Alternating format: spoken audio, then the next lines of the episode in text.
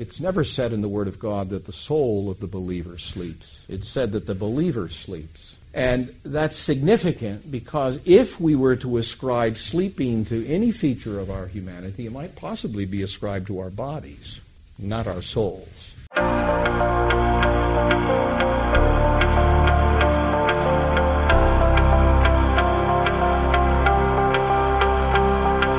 Listening to episode 138 of Mid America Reformed Seminary's Roundtable podcast. In this broadcast, the faculty of Mid America discuss Reformed theology and cultural issues, all from a Reformed perspective. I'm Jared Luchabor, Director of Marketing. Thank you for tuning in. Beginning today and for the next few weeks, you'll hear Dr. Cornelis Venema speak on matters of a heavenly nature that being the intermediate state and the resurrection of the body.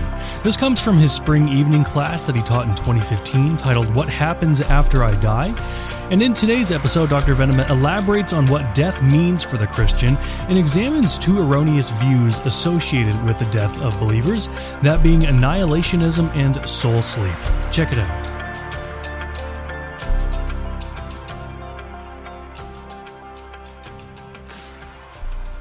We're going to be looking tonight at what sometimes is termed the intermediate state, which is just language used to describe what does the Bible teach happens to believers when they die and enter into the presence of the Lord in the period between their death and the resurrection that we anticipate as believers when Christ comes at the end of the age. They don't immediately find themselves clothed with their resurrection bodies, but the scriptures, as I'm going to suggest to you tonight, do, does teach, the scriptures do teach, that believers enjoy. To be at home in the body is to be away from the Lord, says Paul in this passage.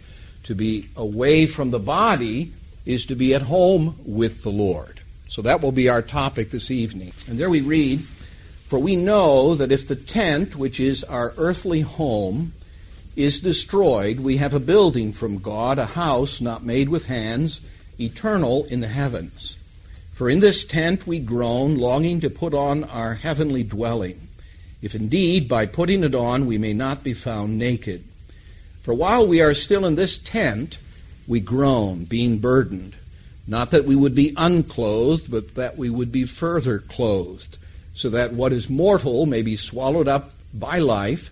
He who has prepared us for this very thing is God, who has given us the Spirit as a guarantee.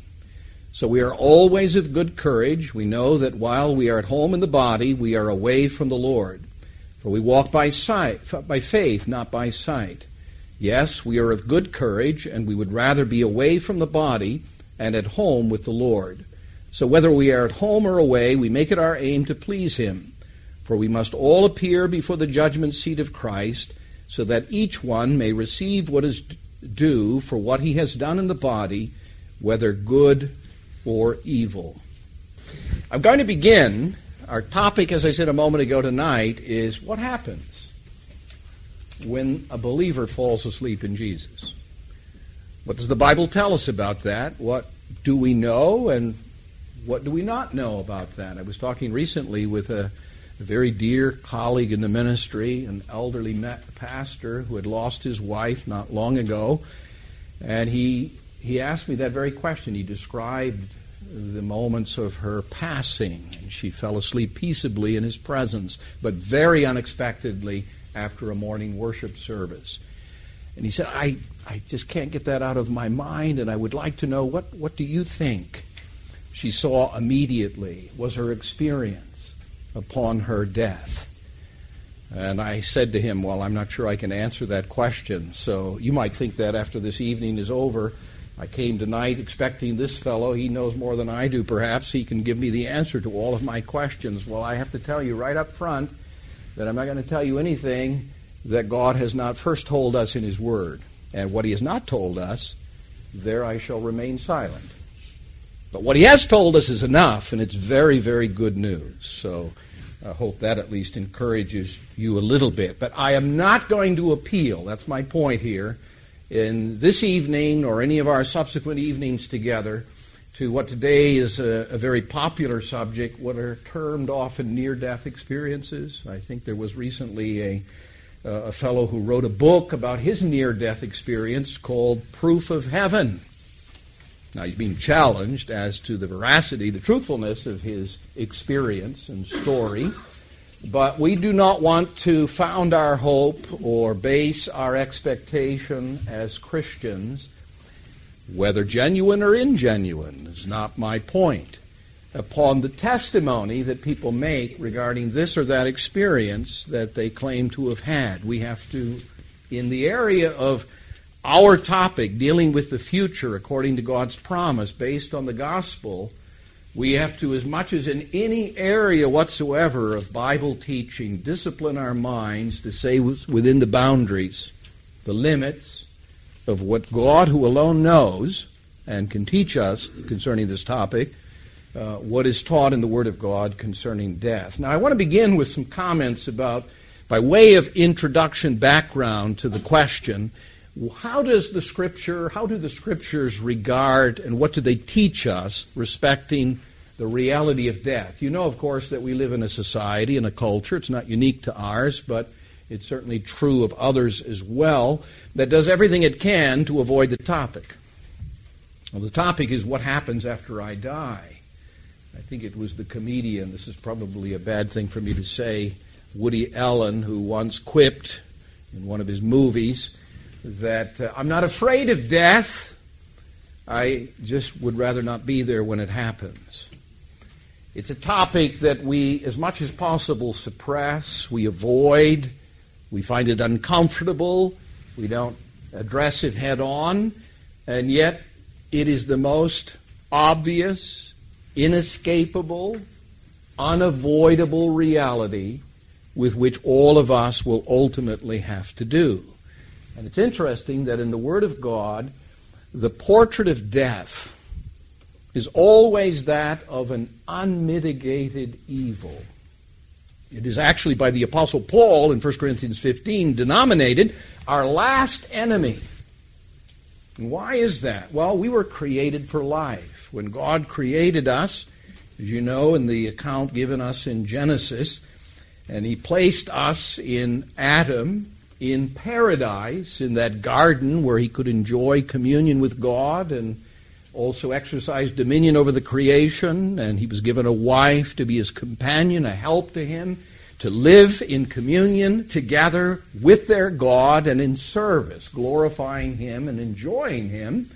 They were created for life. They were not subject yet to death. Now, Adam was not yet in a state of perfection.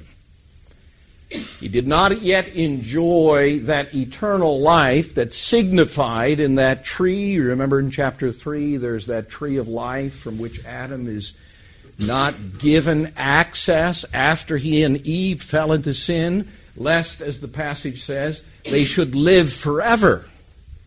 Because that tree has generally been regarded by uh, interpreters of the Scripture as a kind of sacrament or a sign, a visible testimony of that destiny and purpose for which God first created us in Adam, that we should enjoy as ensouled bodies. Remember, God creates Adam from the dust of the ground, and he breathes into him the breath of life, and he becomes a living, the text says in Genesis, a living soul. So everything about us as image bearers of God in our unique position created for life, fellowship, and service to the living God, and uh, stewardly care of the creation that God entrusted to Adam under his authority, was about life, unending life.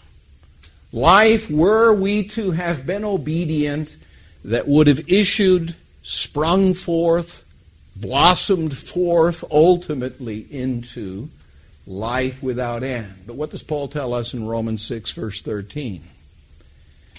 The wages of sin are death, but the free gift of God is eternal life, which reminds us that the gospel The good news that comes to us in the Word of God and throughout the Scriptures and finally in Jesus Christ is that God has in His grace, by virtue of our having sinned and having become liable to death, Paul puts it this way in Romans 5 we are under the dominion or the reign of death.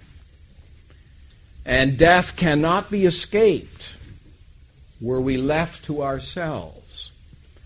Death is something that terminates, that undoes, that tears apart the fabric of our existence as ensouled bodies, separating body and soul, separating us from life in this good world that God created, ending our prospects left to ourselves of life flourishing in the presence and in fellowship with God. My whole point here is to appreciate the gospel and its promises that are yes and amen in Jesus Christ as it relates to our hope for victory over death. We have to remember the bleak and dark backdrop against which those promises can be appreciated and embraced with joy. The whole purpose of our Lord's coming is that he might, says Paul in 2 Timothy 1, verse 10, that he might abolish death and bring life and immortality to light through the gospel. That's held the promise that's held out to us in Christ. That life and immortality, communion with God, victory over death and all that death represents becomes ours through fellowship by faith with Christ. Now, just as an aside, you know, of course, as I said a moment ago, though this may be all very straightforward and obvious to you if you're familiar with the teaching of the Word of God, it is not generally acknowledged, which is one of the reasons why the gospel is also sometimes muted in a culture like the one in which we find ourselves. This takes you back a little ways. I'm an older person, so I probably erred already in mentioning the name, even the very name, Woody Allen. But uh, some of you may remember John Lennon, a rather a well known song of the Beatles from way back when. I'm old enough to remember those days. Uh, his, one of his most famous songs was the song Imagine. Listen to a couple of the lines from that song. Imagine there's no hell below. Imagine all the people living, and I would insert the word only, for today. That's an imagination for sure. The idea being that death is simply part of life. We come to life, we eventually wither and die, and that's the circle of life and death that is the inevitable circumstance of creatures in this kind of a world.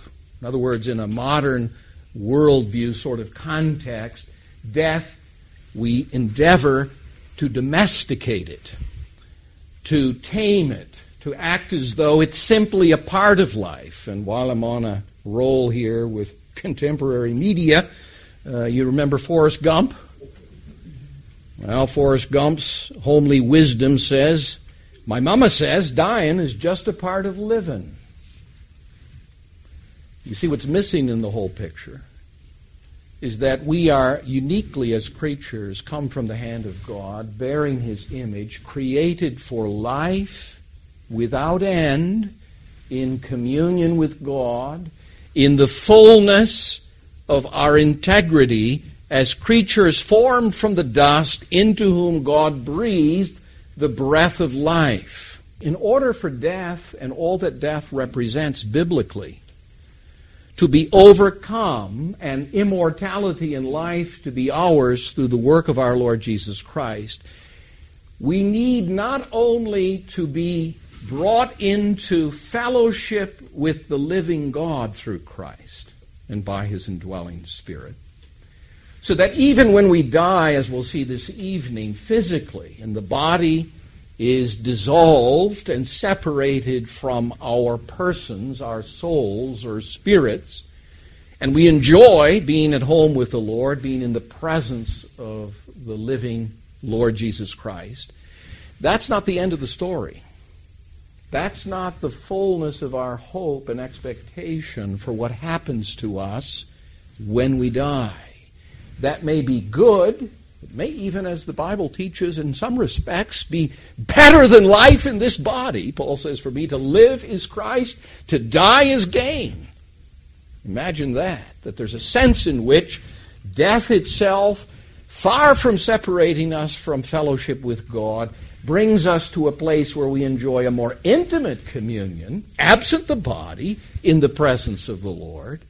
But that's not the end of the story. That wouldn't be the fullness of immortality in life.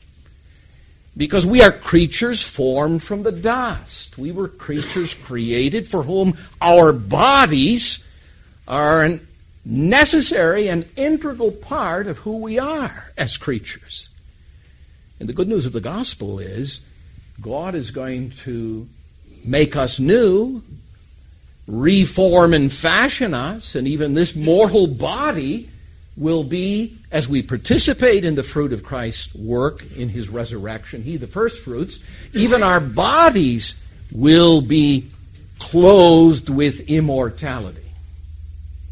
And so the story that we're telling this evening regarding the intermediate state is the first stage, you might say, subsequent to death in the victory, life, immortality that is ours through Christ, but it's not the end of the story. And I, I, think oftentimes we miss the full and rich breadth, depth, and extent of the life and immortality that is ours uh, in Christ and the promise held out to us with respect to our future.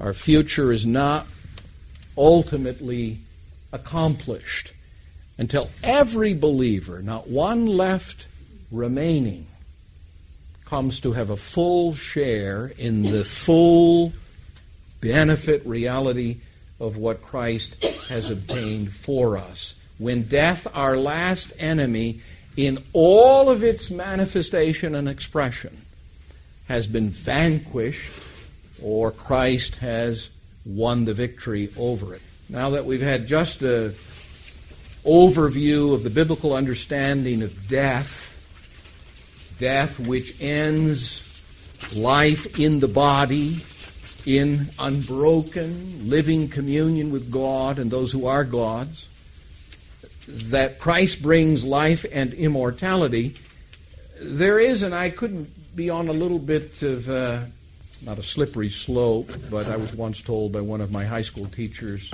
when I was misbehaving in high school class uh, he was affectionately known by us students as the bear because he was a fearsome sort.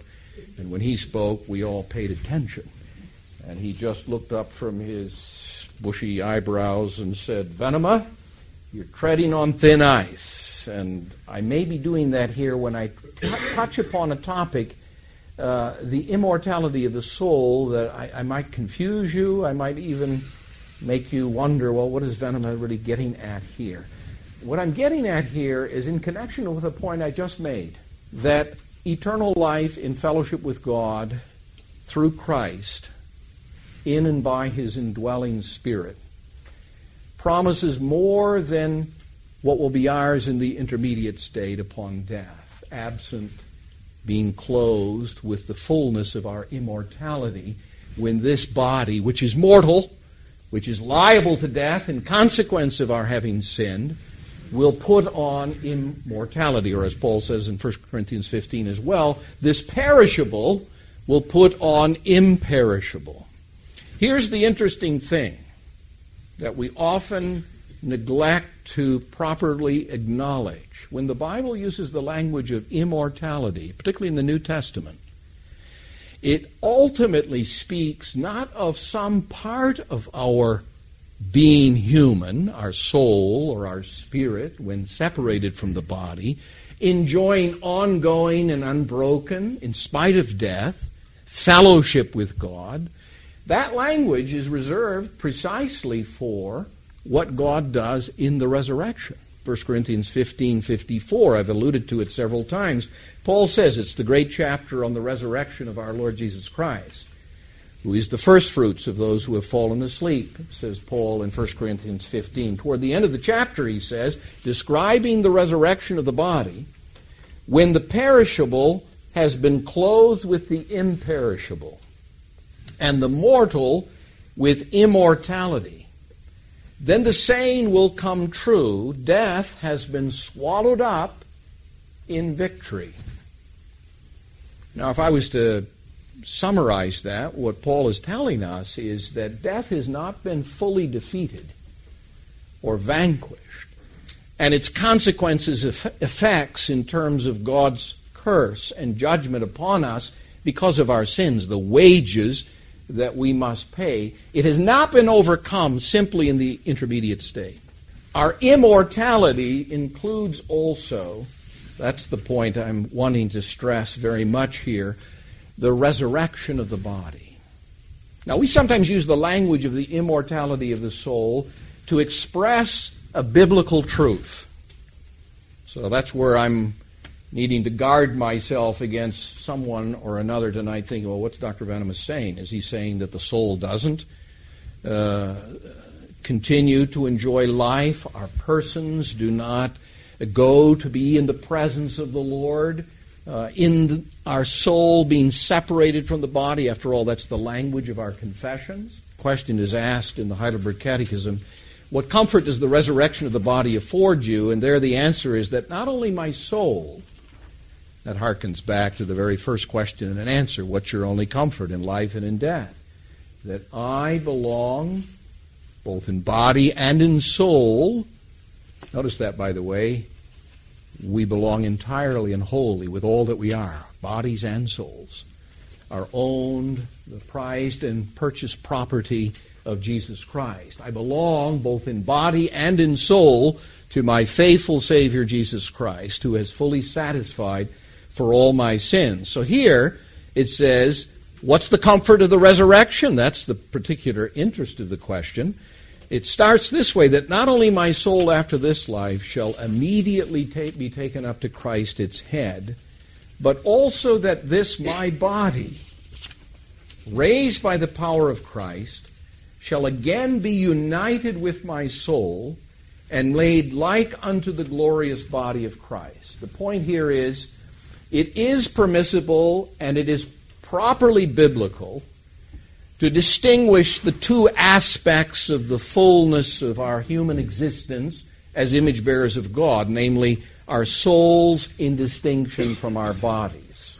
But we have to be very careful to recognize that the fullness of our humanity, both in creation and in redemption, involves, entails the renewal, the making immortal, the granting of life to the whole person, not only the soul, which enjoys communion with the Lord in the state intermediate between death and resurrection, but also ultimately at the end of the day when Christ comes, when this body is raised in immortality and imperishability. I do want to spend a little bit of time to uh, identify a couple of erroneous views that have been fairly frequently espoused in the church regarding the so called intermediate state. And I'll try to avoid saying too much about the first of them. It has a very fancy title, sounds like a theologian talking annihilationism. Uh, and that kind of erroneous teaching that is contrary to what the scriptures teach, annihilationism takes a variety of forms. There are three of them that are most prominent, one of which you're very familiar with in our society. We live in a world that is materialistic, not in the sense that people want more money all the time and they never have enough, but it's naturalistic. There is no God. The world just is. It has no ultimate explanation. It is just what it is. It has always been and it always will be. Now, some speculation about when the world came into being, perhaps 13 billion years ago on the last counting, or thereabouts. But we came into existence, human beings, that is, Homo sapiens, through a long process of macroevolution, which, uh, governed by the law of the survival of the fittest, somehow or another. Out of the primordial soup and stuff of chaotic and meaningless matter, we emerged over a long, long period of time. Well, we return to the soup from which we came. That's the kind of annihilationism that is most common in our culture. We're just a collection of molecules comprised of uh, atomic particles and subatomic particles banging about in some sort of rather interestingly organized fashion, but uh, there is no God who created us after his image for fellowship with himself, nor is there any expectation that death is not the cessation of our existence. We are annihilated. We cease to be. We live only in the memory of those who survive us.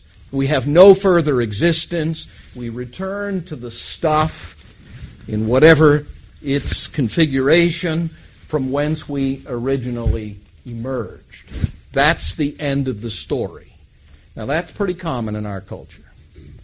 Uh, that's rather rife in certainly the naturalistic worldview that prevails in a lot of the uh, special sciences and ours is a culture that has a high regard for science and whatever it is that the scientists may uh, wish to teach us.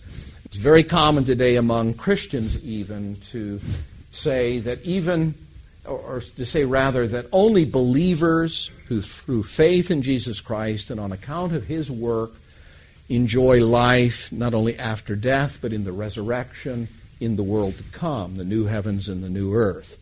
When God ultimately punishes the wicked and impenitent, however difficult it may be for us to conceive of that, they are consumed, quite literally. That is, annihilated. In the same way that the fire that burns and destroys whatever is in its wake, and what you have left is a remainder, ashes, so eternal punishment is eternal in its result, but not in its experience. So those who are put away from God's presence, separated from His presence under His judgment, they too are, in a manner of speaking, annihilated. They cease to be. They don't experience any kind of continuing existence under the wrath of God in torment and agony in hell. They're simply annihilated. So that's one particular uh, doctrine but it's I'm judging it to be, I'm suggesting to you, erroneous. The Bible does not teach that believers cease to exist. Incidentally, I read a book just recently where an author said, well, we don't cease to exist, though he's a physicalist or uh, has a materialistic sort of conception of the world. We continue to live in God's memory. God knows us exactly in who we were and so when the resurrection comes, even though upon death we cease to exist, he's an annihilationist in that sense, God will bring us like he first created us out of nothing into the new creature he wills us to be. But in the state intermediate between death and resurrection, we only exist, in a manner of speaking, in God's mind. Well, that's not the Scripture's teaching either, as I'm going to argue. Now, I have to get quickly to that. It's interesting that in the Scriptures, Old Testament and New, one of the most common ways of referring not to the death of the unbelieving, it's never employed, it's a euphemism for death. It's a way of speaking well of the death of those who are believers. When they die, they rest, they fall asleep. It's very common in the one of the most popular passages in the New Testament in the area of the subject of the future. 1 Thessalonians 4, where Paul's addressing the question what about those who have fallen asleep? Will they be left out when Christ comes of enjoying the resurrection? It's the rapture passage, if you know what that means. Uh, people today are very much fixated on the topic of the so called rapture. We'll leave that to the side. I only mention it because it's a very characteristic passage where death is described for the believer as being like falling asleep. Now you say, well, then it's not an erroneous view. It's a perfectly proper and biblical way of regarding and understanding what becomes of believers when they die. They fall asleep. Well, here's the problem. Advocates of soul sleep teaching really mean by this understanding that the death of the believer is literally on the order of a kind of falling asleep. Now, you have to be able to remember, at least in my case, you have to be able to remember what it was like when you were young and you fell asleep, your head hits the pillow. What happens? Boom! Eight hours later, you wake up, and in the meanwhile, you were in a deep slumber and have no sense of any experience or having been in rapport with the world around you. Now, when I sleep today, you know, every half hour I have to look at the big lettered clock there and see how many more minutes I have to stay in bed before I get to get up. Um, the idea is, I don't mean to be facetious. The idea is, is that we go out of any kind of state wherein we might have any felt experience of being in relationship or fellowship either with the Lord or those who, like us, have fallen asleep in the Lord. So you die, and instantaneously, if I may borrow language from another location in the Scriptures, in the moment, in the twinkling of an eye, uh, you find yourself awaking at the time of resurrection. And there's no communion, fellowship, conscious experience of life in the presence of the Lord in the state intermediate between your having fallen asleep and your awakening in the season day of the great judgment and the resurrection. Well, there's a couple of problems with that. Let me quickly summarize them. One of the problems is even the very language itself betrays the view. It's never said in the Word of God that the soul of the believer sleeps. It's said that the believer sleeps. And that's significant because if we were to ascribe sleeping to any feature of our humanity, it might possibly be ascribed to our bodies, not our souls. Our souls do not sleep. Uh, I have to insert here, even though it makes me go a little overtime, a little uh, vignette, but it was a conversation between two of our grandchildren upon the occasion of their great grandfather's death, and there was a viewing in the church sanctuary. And the little boy, around about three years of old, is having conversation with his sister, who's about five. And as I remember it, he said something to this effect to his sister Shh Great grandpa's sleeping. Little did he know he was actually making a very wise and, uh, I think, biblically appropriate comment. His body had been separated from his soul, and it was asleep. But of course, she says to her little brother, Children, they just don't understand. They just don't understand. The beautiful thing about children, by the way, is they do understand. That's why you have to become like a little child to enter into the kingdom of God. Our topic, quite frankly, brothers and sisters, the state intermediate between death and resurrection and the anticipated hope of the resurrection might by many by this world's standards of wisdom and insight be regarded as childish but it's of the most profound and lasting value that we as believers, where faith looks, as Paul in 2 Corinthians 5, upon the things that are not seen, but the things that are eternal, that we believe and are convinced that no, the soul does not sleep we don't go out of any felt rapport with our environment. Really, the, the purpose of the euphemism, it's like, it's like the passage in Revelation, well known to us. When those who die in the Lord, they rest, says the Apostle John, what? From their labors. They no longer are in that circumstance Paul describes in 2 Corinthians 5 as, meanwhile we groan. Like the whole creation is groaning in anticipation of the revelation and redemption of the sons of God. Because we're not yet in that place where God has made all things new. And his redemptive work in Christ has reached its consummation or its conclusion.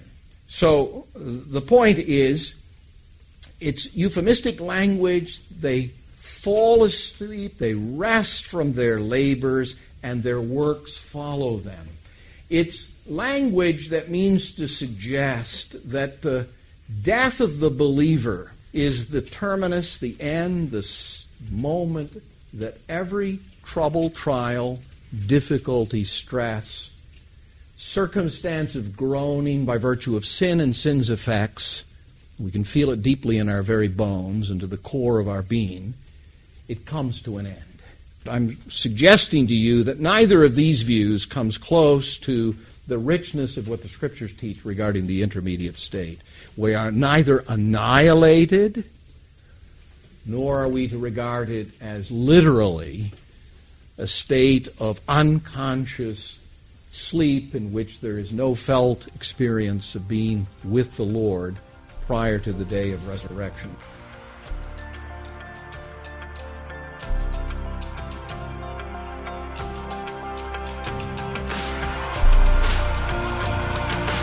Tune in next week as Dr. Venema examines what Scripture has to say about the intermediate state, that is, the state of believers before the resurrection. You can find us on our website at midamerica.edu slash podcasts, and wherever you listen to your favorite shows, be sure to search for and subscribe to Mid America Reformed Seminary's Roundtable. I'm Jared Luchabor. Till next time.